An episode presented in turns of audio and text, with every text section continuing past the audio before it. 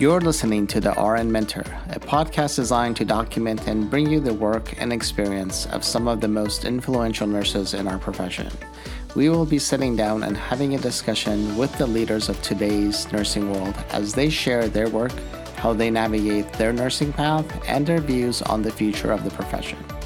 My name is Ali Tayeb. I am a registered nurse, United States Navy veteran, a Jonas Veterans Healthcare Scholar, and your host for the RN Mentor.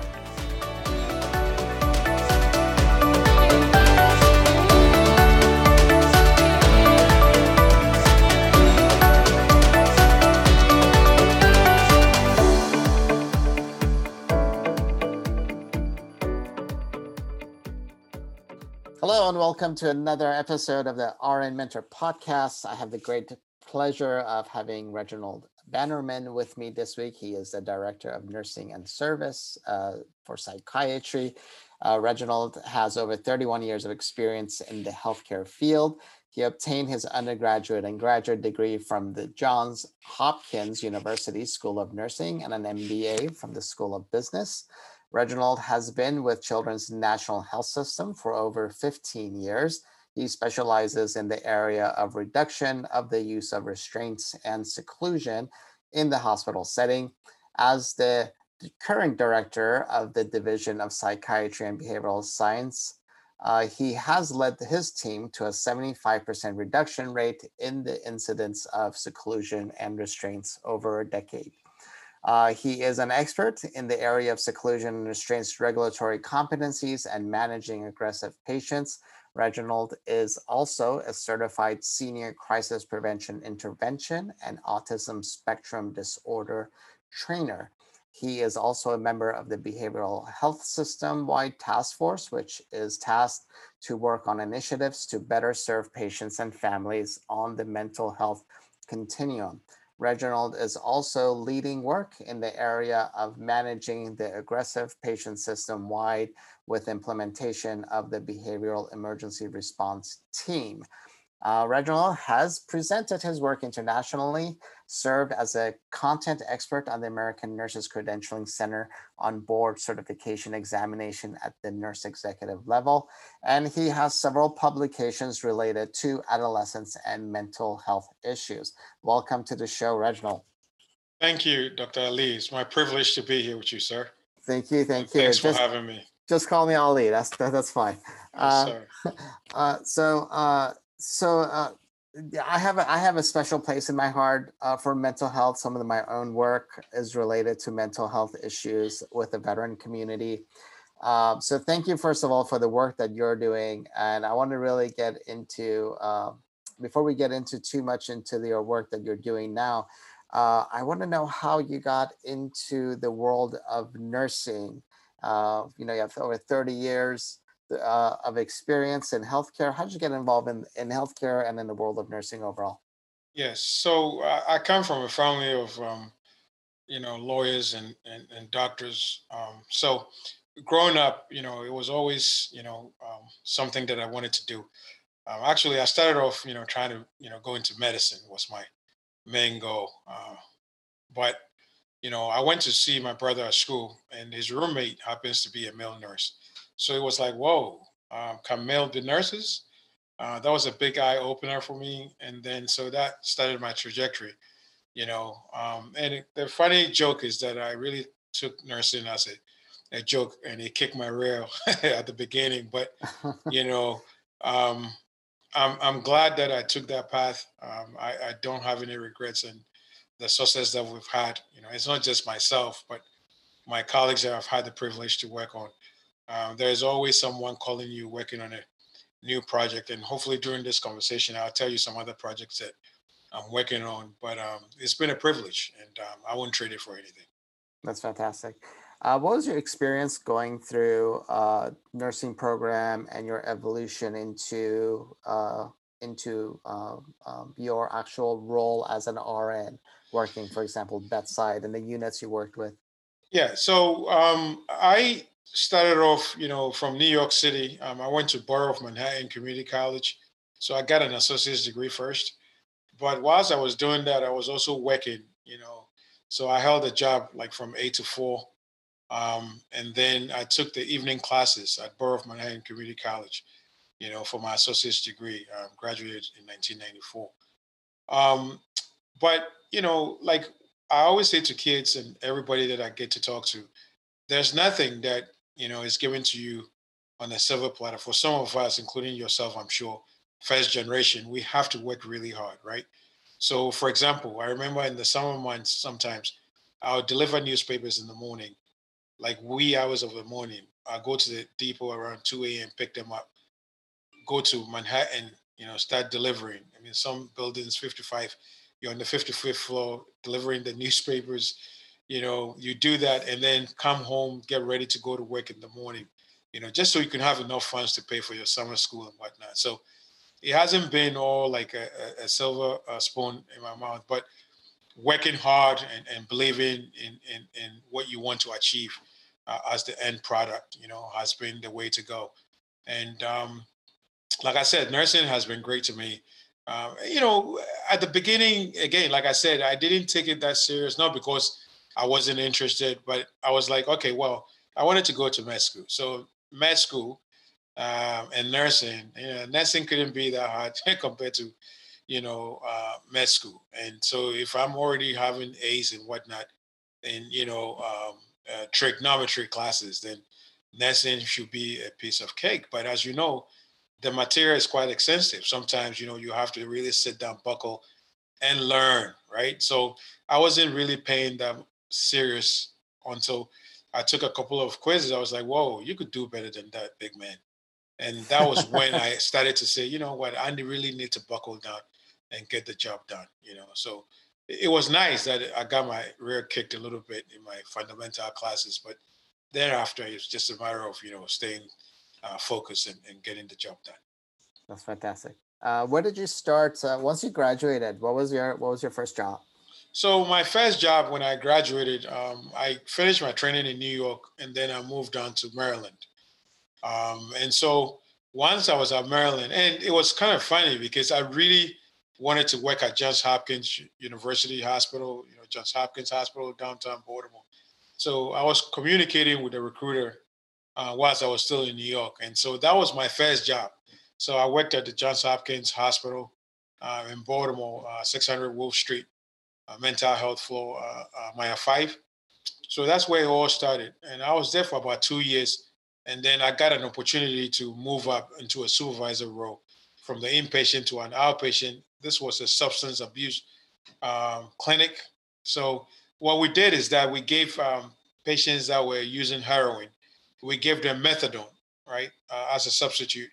Uh, so we take their urines, make sure they are clean, the more clean they are, the more they don't need to come to the clinic. So they may get a, a two week, like they may come on a Monday and Thursday, Monday to um, you know get three days worth, and then maybe Thursday or Friday come in and get the weekend's worth.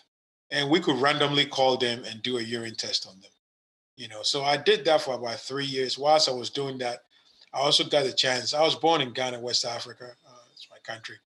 I'm a U.S. citizen now, but I had a chance also whilst I was finishing doing that to go to Ghana in the year 2000 to do some work with some doctors from Hopkins. Uh, we did, you know, travel to do some work in Ghana. Um, and some of the people we went with were also from Ghana. So it was sort of like a mission um, thing that we did. And whilst I was there, you know, it was like an epiphany. I was like, okay, well, now you got to, you know, uh, go back and try to get another degree.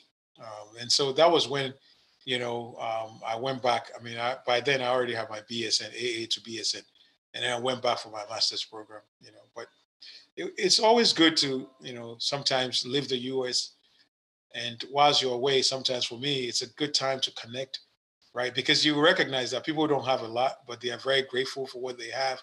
Right. And right. then you recognize that, wow, I have all these opportunities and I need to take advantage and, and do something with it. So for me, that was one of the epiphanies that during that journey, I was able to say to myself, I need to do better and then try to reach out to help others. Uh, that's fantastic. Um, uh, how how did you decide um, and, and uh, what what area you're going to get your master's in? Yeah, so that's a very very good um, question. Um, the more of a story is that I think that once a nurse, always a nurse. Um, I always believe that once I have my bachelor's degree done, I'm a registered nurse, and you know nobody's going to take that away from me. And it was a matter of growing, uh. I call it growth and development. And when I ask myself, I'm someone that I don't like when people say you can only do this. So if you tell me I can't do something, I say watch me, right? So it was more like ah, well, I'm already a nurse. I need to diversify. I can't put all my eggs in one basket, you know. So I wanted to do something, maybe an MPH, Masters in Public Health, or Masters in Business Administration. And as I thought about it more, I was also very fascinated with business in general. Uh, so I figured, you know what? Why don't I just get my MBA? You know, because I know also here in the U.S., uh, even the MBA alone, people are always like, "Whoa," you know. They they they are very very quick to say, "Wow, you have an MBA," you know. So combining the nursing and, and the business aspect, I think it was a no-brainer. And then the last but not least, a lot of times when you hear nurses, they say we're touchy-feely, right? Like we come, we don't have the facts, we don't have the figures. So I wanted to equip myself that when I sat at the table with other stakeholders, I want to make sure that I'm very well informed. I have the data, I have the evidence that I need to ask for what I need. And it's not about the feelings or the touchy-feely or anything of that right? Because there's always this concept about, well, how do you balance business with safety and taking care of patients? And we have to recognize that we don't have infinite amount of resources. Our resources are limited. Therefore, it's a very fine line. You have to tread the needle. You have to balance safety with the business aspect. You one can't be bigger than the other. And I think that there's a way to continue to do that. Wow. Um, so have you? Because uh, I know I know a couple of colleagues who've gotten their uh, MBAs in lieu of going to a master's degree in nursing. Uh, yes. How has how has that been uh, beneficial in your nursing role? Um, yes. Because I'm I'm going to assume you you didn't open up shop somewhere and.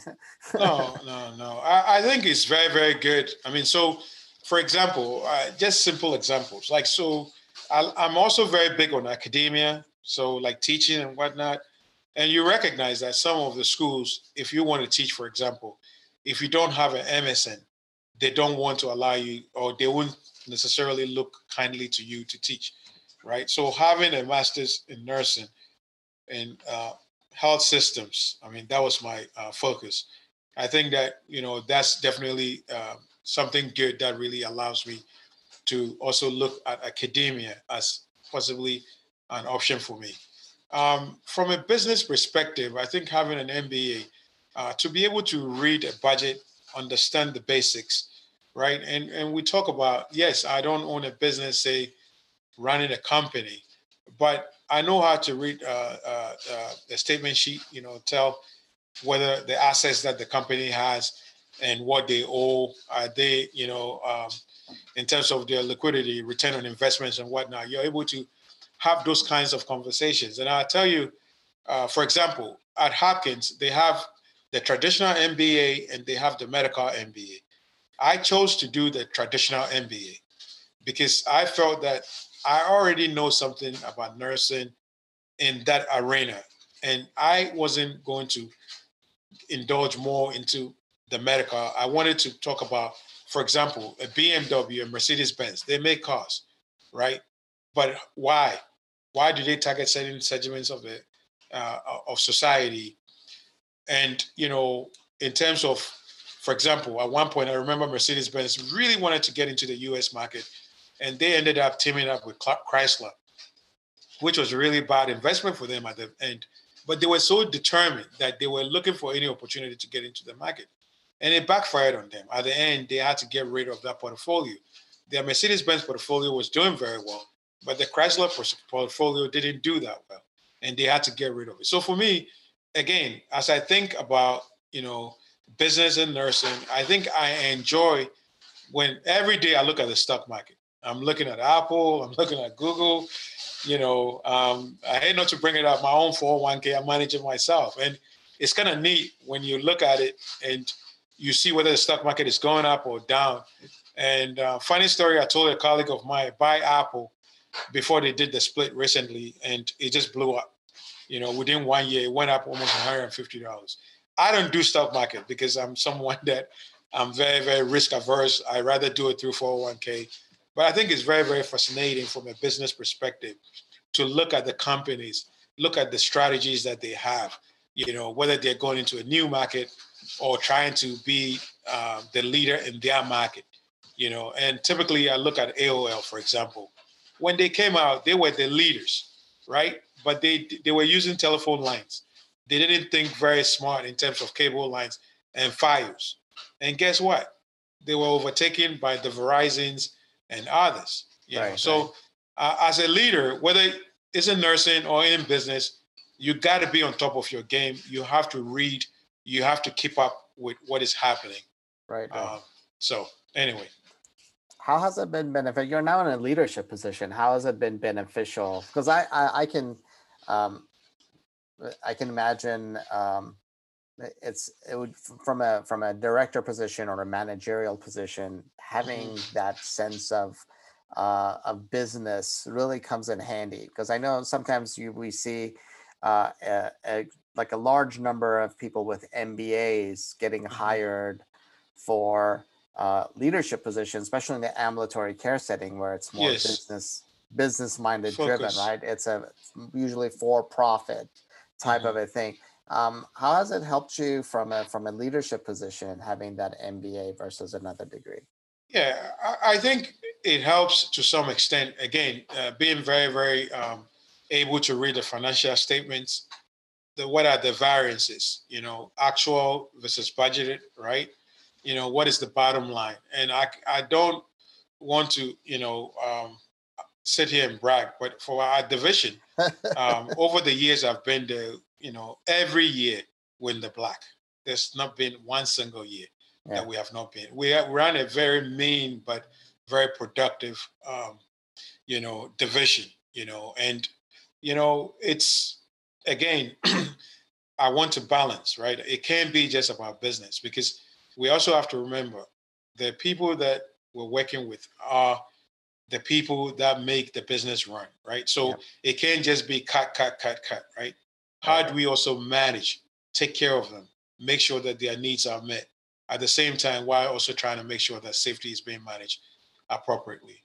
You know, so I think the business degree comes in hand. I wouldn't say it's the end of it all, but it's very definitely valuable. It's an right? edge. It's, it's definitely an edge yeah. that you have that you can quickly in your head. I'm able to spin numbers and discuss discussions with people, and they look at me like, "Wow, do you have like a calculator in your head how do you come up with these numbers you know and it's again you know i'm a numbers guy i, I love yeah. numbers yeah and i think that's that's one thing i mean um, when you think about it i, I really wish i think uh, nursing was more numbers focused at yes. some point especially in mm-hmm. leadership positions because the people that you sit down with at those committees and meetings mm-hmm. those are the number those are the, the bean counters right exactly so if you can speak the same language, because a lot of them don't speak healthcare, but yes. if you can speak numbers like they do, I think you yes. have advantage over them uh, in making sure you're getting what you need. Absolutely. I mean, you're right on the point. If I was a dean of any university, school of nursing, right, my undergraduate and graduate level, they would take a business class. Yeah, yes. I think that's so important. E- that's so either, important. yeah, and for the undergraduate, we don't want to bore them maybe a class on budgeting. Yeah. A, a, one credit or two credit class on budgeting. How does budget? Yeah. You know, and uh, for the graduate level, maybe the three credit class, you know, about how you manage a budget and whatnot. But the moral of the story is this uh, a lot of times in nursing, and you know this, we take clinicians and we put them in a business uh, like a manager. And some of them, they're really good in the clinical setting but they don't have the business mind, right? right? So they argue about why we can't get this, this, this, this, this, this and that, right. you know, till infinity. But what you have to recognize again, it is a business product, right? right. So you got to make sure that the bottom line, you're not cutting corners. Patient safety is held to a very high esteem. But at the end, there's also a little bit of resources so that we can continue to pay premium pay when we need to, buy the equipments that we need to, and continue to grow from that strategic viewpoint. Yeah, that's that's an excellent point. Um, Yeah, so uh, maybe I'll invite you to to to guest lecture at one of my one of my leadership classes on business. Without So a doubt. Without a doubt. that would be fantastic Absolutely. because I think I had some of those same arguments. I'm like, why can't I have this when I need it? Absolutely, absolutely. And you know, let's talk a little bit about COVID. I don't want to divert, but even Yeah, in this COVID age, right on the units, you know, again, preaching to them that the hospitals, if you look at it, uh, children's hospitals, bad and good. We have some kids that had COVID, but the numbers are small, right? Right. Compared to adults, this is affecting a lot of adults. So we, in this age, we have to really manage very carefully, right? So you know, it's even more like our business entity. We have to really talk about how we manage strategically well, because it's not like we're getting all this money. Uh, pre-COVID, I was always full, and I have the privilege of doing whatever the hell I want to do. Excuse me. But- Today, I really have to, you know, dot my I's and cross my T's because I have only limited resources available to me. The hospital is saying, well, it's not business as usual. right. Uh, we don't know what the future holds. So you have to hold the line. So you Right. have to be extremely careful. And Yeah, this is where, you know, you, you really, you know, sit down and ask yourself, okay, so where are the, you know, areas where we can make amends and what are the areas that we, it's non-negotiable? Right. Uh, I know. I know. I have some uh, people that I know work at several children's hospitals that I know those hospitals made significant cuts, Mhm. like you know, from salaries, from personnel, just because during the the COVID times their numbers went really low, and the same money was not coming into the institution. So Yes, yes. Um, I, so, yeah. I'm, I'm very proud of Children's Hospital. We have not laid one person off. that's fantastic. But fantastic. one one That's thing they've asked us is that, you know, look at your bottom line in terms Yeah. of your expenses, and if there's anything that you can do, uh, definitely do. Uh, for example, traveling. So of course, COVID, we can't travel. Right. You know, I had the privilege to, you know, potentially travel overseas to do some uh, uh, talking. Uh, we couldn't go because of Yeah. COVID. I mean, so not one, two, or three people. I mean, that's also savings for the hospital Yeah. and we're also being asked to when you don't need to you know if you can give some time um, whether it's unpaid or some time off that you can take uh, so there are a few things that we're doing to help the hospital and i think Yeah. that that's really helping us out Yeah. I mean, if you can, if you can save jobs, I mean, I'm sure everybody's willing to. uh, absolutely and you know for example pay raises right i mean we all can forego a pay raise in this hard times Yeah. for a year or two i mean if someone told me you won't get a pay raise but i'm not going to lay you off i'll take the keep the pay raise and i'll keep my job Yeah, any exact- given day. yeah. Absolutely. Hope, hopefully things will be back to back Oh, to yeah. somewhat of a normal and uh, everybody Yeah. gets their pay We're, raise. we're, we're very, very optimistic. We're Yeah. highly optimistic That's that fantastic. i- i- if the trajectory with the vaccines, Yeah. the way they're going right now, if we can only hold steady for a month or two more without opening a lot of the US, I think that we're on the rebound and the future Fingers looks bright. Fingers Absolutely. crossed. Um, Absolutely. Yeah, the hope is definitely there. Uh, so let's talk about a little bit about your about leadership Mhm. um, and how you ended up uh, in the leadership role, and then I Mhm. definitely want to get into uh, the work that you've been doing with uh, restraints and the seclusion because I, Mhm. uh, I'm very impressed with that, and it's Mhm. something I think is so necessary across the board from you know from children all the way to adults. So um, so talk to me about how you got involved with leadership, and then we can get into the rest. So I think um, I'm one of those people that my path was a leadership path because after two years I was already in the supervisory role, Yeah, and then once I now I did that for about three years. So by the time I left Hopkins um, as an entity, I already I had already had five years under my belt. I was vested, and so I started to then moonlight as I worked through graduate school because I wanted the freedom of not having to wake up in the morning and go to a job 40 hours and that was going to interfere with my ability to go to school. And so i worked around my you know um, school um, and i actually took almost part-time about nine credits. I would do like um, the spring before the spring break there's like a, a, a like early part of december uh, january 2nd through like before the semester will start, I'll take like a three credit class.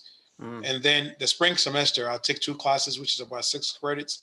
And then I'll go to summer school. And right. then I'll go back to the fall. So I was in school from January through December, you know, uh, pretty much. But um, uh, it's so I think after that three years in the supervisory role, and when I went back to get my MSN MBA, I think for me, that next trajectory was managerial. So when I went to Children's, I went in as a manager. I went in 2004. And I was a manager from 2004 to 2009. And it was funny because, as you all know, uh, one to three year goal and then three to five year goal.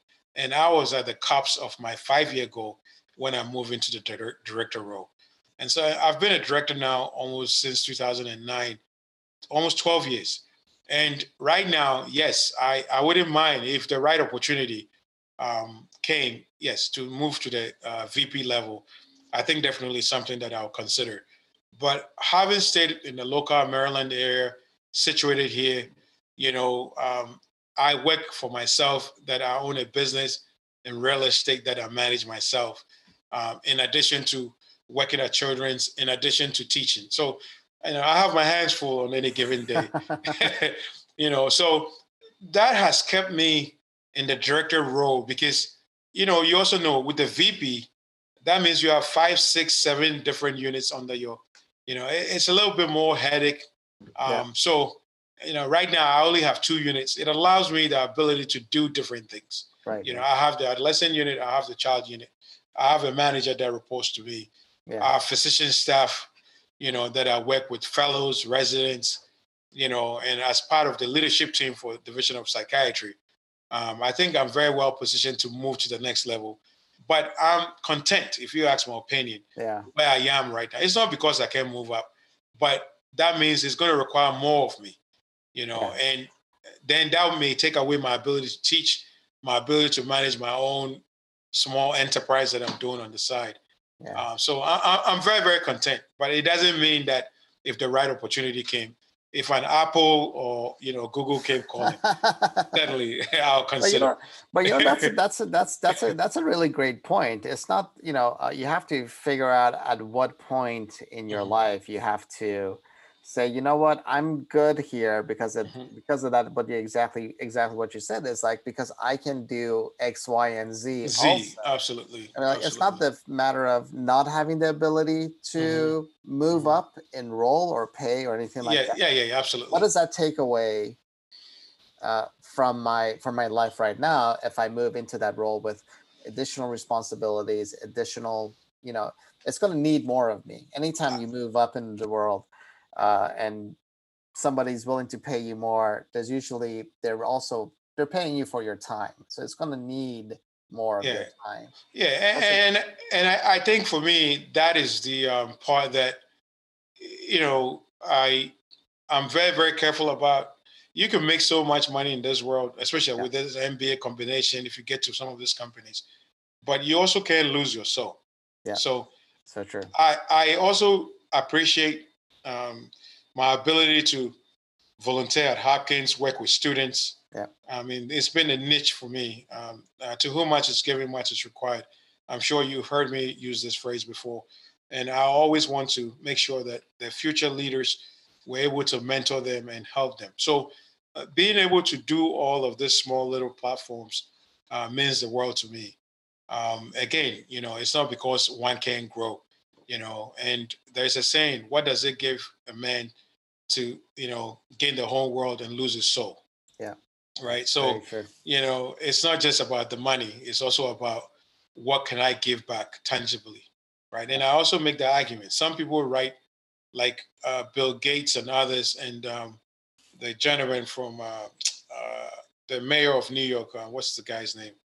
Bloomberg, bloomberg right they, they yeah they write 350 million. Of course, I can't write that kind of check. But there's also there's also something valuable about me giving my time right. and spending the time with a nursing student, looking at their resume, giving them cues about how to interview, how do you move from your leadership class into the professional realm. Uh, because I think that uh, as much as nursing schools do a very good job, there's a bit of a gap. Now I've graduated, I have that license, I have my full time job, I'm going through preceptorship. How do I move from that space to then six months in, one year in, now I have a lot of experience? That gap, managing and helping them navigate and to recognize that there's a little bit of a gap, but it's highly doable. Yeah, I definitely agree. Um, yeah, definitely agree. Um, so, uh, so you're doing some incredible work. Uh, from I, am not I'm not I'm not in the in the mental health world, but just looking at a at what you what you've what you've shared with me with your uh, uh, with the units that you work with. Talk mm-hmm. to me about the work that you're doing with mental health. Yes, so and uh restraints and all that stuff. So um, it's been very rewarding. Um, you know, I went to my job with one goal, and my number one goal was that for my legacy, when I left this organization, or with the day that I leave Children's, um, one of the things that I wanted to make sure that the kids have a good unit, a very beautiful unit that they can come and get a resting place as they heal. And that has been checked off. Uh, it was accomplished 2017, 2018. So I'm at peace. If I don't have to go to Children's tomorrow, I'm at peace with myself because that was one of the biggest goals that I set for myself.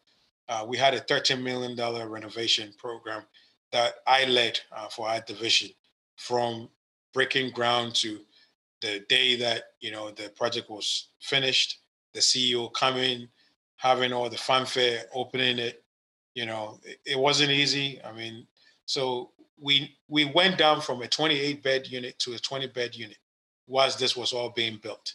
So we were still taking patients you know, and that's a very, very difficult place to be whilst you're building, uh, taking patients, but also building at the same time, right? So it's sort of like you have two different jobs. You have the building job and you have the daily managing job.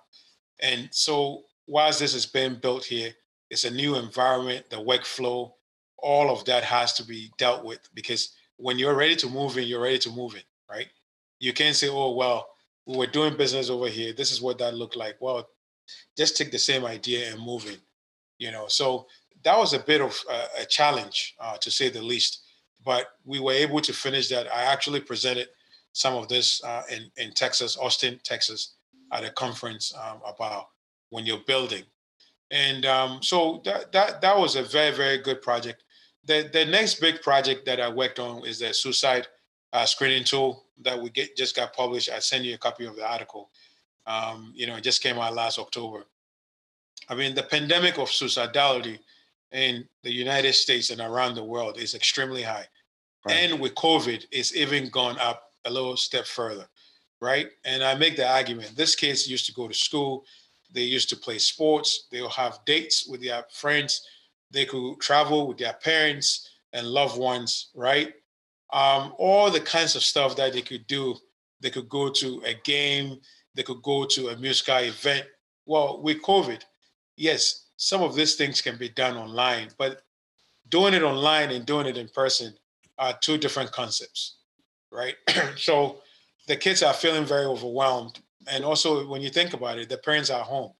So a parent is on a Zoom working whilst the child is also trying to do Zoom to do homework.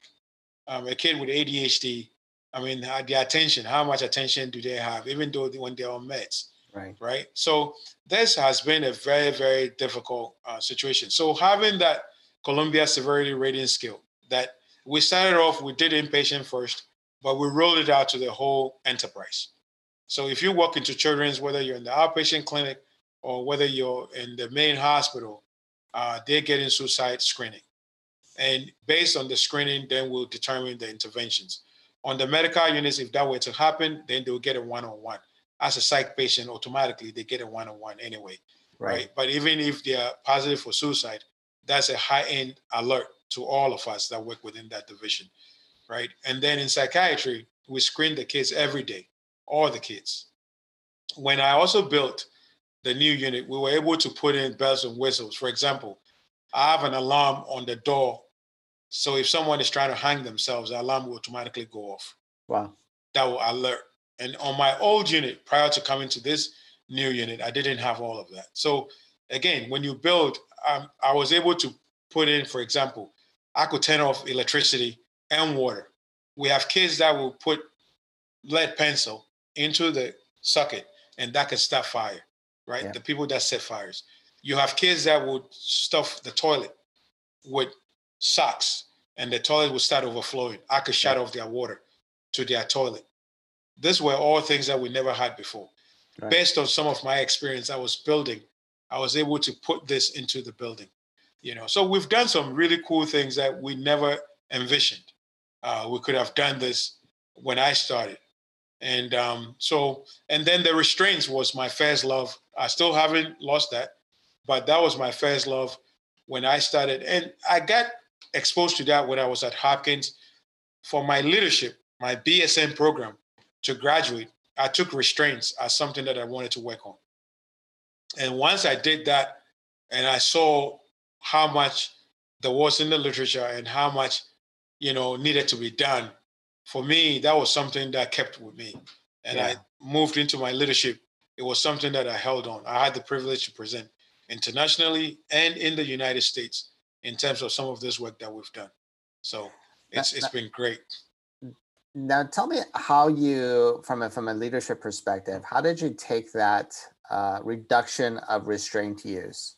Mm-hmm. Uh, how did you uh, take that and present it and have buy-in from from the yes. people that worked uh, worked with you? Yeah, so it's like I've said um, in some of our talks, it's the stakeholders. You have to engage your stakeholders, and the stakeholders are your division chief, right? The chief nursing officers, you know, the quality people that we work with, right? Um, when I got to children's, there was a whole different concept in terms of how kids were being managed, and having my exposure, I also had a, a director of medical, uh, medical director for the unit that also came from Hopkins. So our values sort of aligned, right? Um, they knew what they were saying before I got there. She was interested in doing. Actually, she's my division chief now, so mm. we have almost about 17 years of working relationship. Wow. You know, but when I started off, she and I were we were partners. I was the manager for the unit. She was the medical director. And given our background, believing in the ethos of Hopkins, you know, from a safety perspective and how they managed, um, she did her um, psychiatry residency at Hopkins, training at Hopkins before yeah. she came to Children's. And I worked as a staff nurse at Hopkins. So, you know, it was a no brainer that we all knew that this is what needed to be done. Um, so it, it, I'll say it makes it a little bit easier, but the people above you, apart from psychiatry, you have to convince them too, right? right? You have to tell Align. them what you're doing. Yeah. Exactly. Align the goals, right? Exactly. Align those goals and make sure that it also fits with the values of the organization. Mm. Where is the organization going? Yeah. And this organization goes somewhere and say, this is what they're doing in their Department of Psychiatry. And if you look at the literature, I mean, Massachusetts was a state that was doing some great work, right? The Harvards and the Yales, they were doing some excellent work. But when you come on the East Coast on this side, maybe Hopkins and some others, but it was far and in between. So how do you also put Children's Hospital on the map? Tell people the work that you're doing so they can begin to appreciate yeah. what is being done. Yeah, definitely, definitely. And and from the sound of it, you've you've taken the opportunity to uh, to spread the word, not yes. just and that and I think that's one of the key things that I appreciate about most of the uh, people I have the privilege of talking to is uh, they share the wealth, right? You, yes, you, absolutely. You share the knowledge, and and I think that's key. Yeah, yeah, That's yeah. No, we've had the chance. I mean, I presented this a while ago, but in 2010, uh, I was a lead presenter at the American Academy of Child Adolescent Psychiatry. This is a body of physicians, and I was a yeah. registered nurse presenting with my some of my colleagues. Work done by nurses presenting to doctors. You know, I even got invited to go to Kansas to present some of my work. You know, at a, a, a, a it was a um, it wasn't a full psych hospital per se, but residential mm. was a residential that yeah. I had to go and present. You know, and again, uh, the work is doable, but a lot of time there's a culture that's ingrained, right?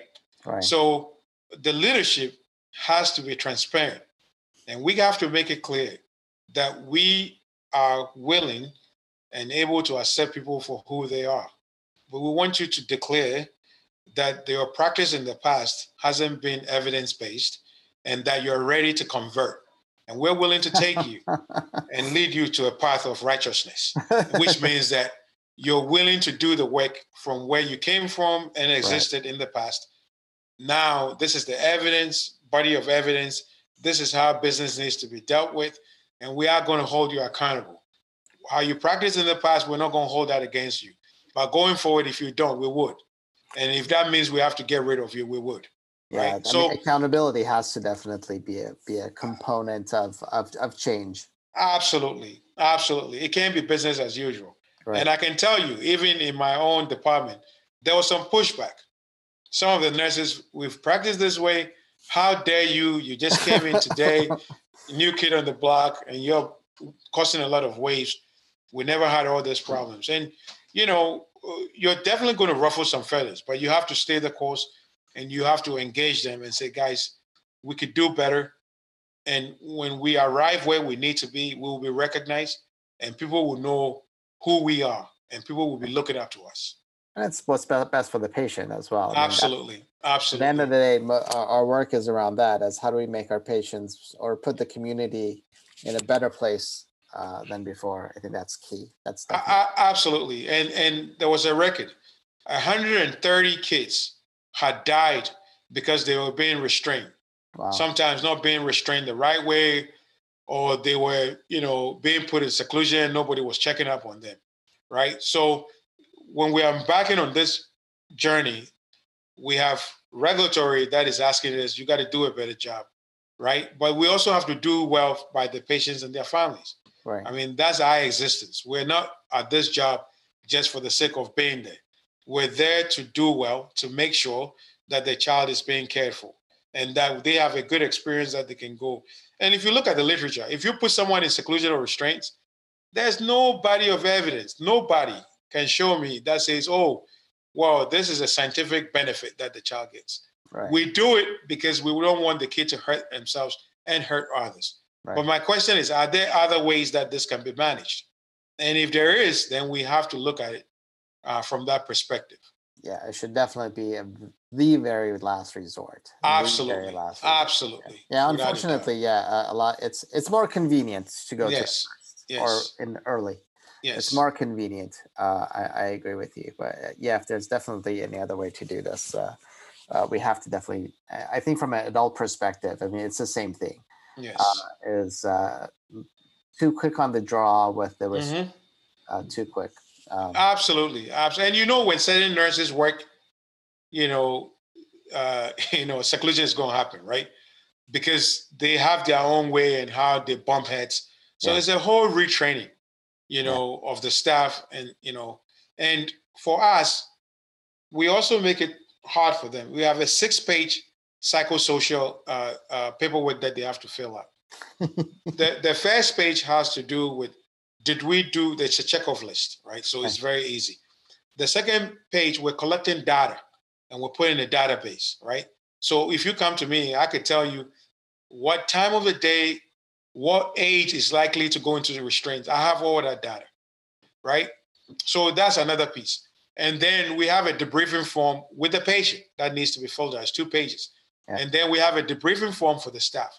Yeah. So when it's all said and done, it's about five to six pages that they have to fill out for every seclusion that happens. Wow. Right. So it's not just I'm throwing someone in there, but you also have to have the paperwork to back you. Right. And so if we can exactly, and you don't have the right paperwork and the justification, then we got to hold you accountable. Right. Yeah. So that that was part of the resetting and letting people know, hey, it's not business as usual in the past pra- practice, they didn't even believe in, let's say, a use a little use of PRN medication. Like they will just put the kid in seclusion and close the door and let them be an hour or two until they're ready, depending on the age and the parameters yeah. from a regulatory perspective. And we changed that, that a child should be able to walk to you and say, Mr. Bannerman, I feel like I'm about to go off, I'm going to hurt someone you know the demons in me i'm feeling bad right. you know i i need a small amount of medication to help me calm me down i'm going to use my coping skills but i can also use a little small medication to help me with my anxiety to keep me calm Yeah. Right? So having the audacity to go to a nurse and ask that, I think is a privilege for the child, but it's their right. It's their God-given right. Right. And Right. it's em- empowering the patient, right? You're Exactly. The, the, exactly. The You know, to vis- advocate for themselves. right? So it's a last resort, but the patient can advocate. The patient can Yeah. come to you and request that.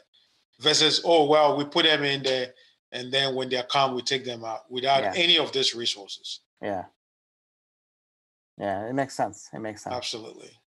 Now you're working on some new stuff. Uh, Yes, What are you working yes. on now? Well, new stuff, uh, new kid on the block. So the latest thing that we're doing, um, and I think it's really kind of cool, is that uh, when COVID started, some of our patients um, that have COVID, of course, they can be in the general setting on the psych unit. But whilst they're waiting to be cleared, quarantine, and all that, we believe that they have the privilege to still benefit from care. So one of the things that we're building, and hopefully we'll collect some data, get it published at some point, is to make sure that they're able to attend groups. So we're looking at the possibility of using an iPad or a digital tool that they can join us from an inpatient bed on the medical units and be part of our group process. So that's something that we're Wow. working on. You know, so I think one thing that I think COVID, very, very bad, but one thing we've learned from COVID is that we can really take the virtual uh, platform to a whole different level. So now that we've learned that, how can we branch out using the vi- uh, virtual uh, platform to begin to engage patients wherever they may be, right? Before you and I even to do this interview, I mean, I may have to fly to Cali or be in Cali for business and then link up with you to do the taping, right? But look at today with Zoom. Look at Zoom. I mean, how Zoom has changed us in the last year. I knew about Zoom through Hopkins, but it wasn't that big. And today. Zoom is huge. I mean, so that's the next level. Taking tele, you know, psychiatry to a, a whole different level. How can I engage a patient who may not be on my unit, but they can still benefit from psychiatric care? And and that's what we're working at. Wow. You know, that's how great. we make that bigger and better. That's fantastic. Absolutely. Uh, so uh, we're we're about out of time. Uh, I want to definitely thank you for being here. Um, anything else you want to share with us uh, Yeah, yeah. Um, for our nurses out there that are listening? Yes. So um, you got to think outside of the box. Um, a few things I'm going to say. You got to take care of yourself. So figure out a way to manage your stress, whether you cook, run, music, writing, journaling, whatever it may be. You have to find that niche because the work that we do is a very delicate work and something that maybe in the future uh, um, conversation with you we can touch on. Uh, even the nursing profession um, I went to present at Hopkins and I found out that some nurses are actually also hurting themselves and thinking about committing suicide. There's help on the way, Absolutely. Yeah. uh, 1 800 suicide line, and they will help you. Um, certainly, you know, so that's something that we definitely have to, you know, pass on that message. The work is very stressful, and we have to get our nurses, you know, we have to get them in a place that they're safe to talk about their own mental well being and that the impact that it has on them. So I think that's something that is worth looking into um, as we move forward. But um, certainly, um, from someone who likes business, for your first paycheck, for you all new nurses, have a budget. Don't blow your check. Live within your means, right? Good because- advice. Certainly, you know. And then, if you have the means and you can buy a house or do something like that, we want you to invest in your own future because at the end of the day, that's what it's all about, you know. But critical to have a budget and live within your means. Exercise, you know, mindfulness, yoga, whatever it takes, because we have to be we have to be balanced when Yeah. we come into the clinical setting. You know, from all the stuff that we go through, the stress, and you can't do a great job when you are not balanced. So that would be my big advice to them. That, that's fantastic. That's excellent advice. I wish I had gotten it when uh, when I was when I had graduated. Absolutely. Absolutely. But Well, I wanna- Thank you, Dr. Ali, for hosting me it's been a privilege, and I look forward to you and I working on some more projects where we can do some volunteer work and bring more people to, you know, make them aware about some of this work that we're doing. That'd so be fantastic. thank you for hosting me. That would be fantastic. Absolutely. Thank you so much for being on the podcast. Uh, we have been listening to Reginald uh, Bannerman, uh, Director of Nursing and Services and Psychiatry uh, at Children's National Health System. Thank you so much for being on the show.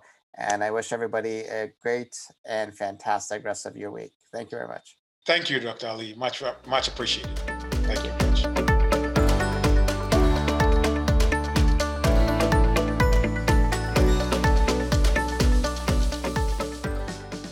You've been listening to the RN Mentor with your host, Ali Tayeb. Please don't forget to visit www.alirtayeb.com. That's www.alirtayeb.com for podcast notes and resources. And don't forget to subscribe. Until next time, I wish you fair winds and following seas.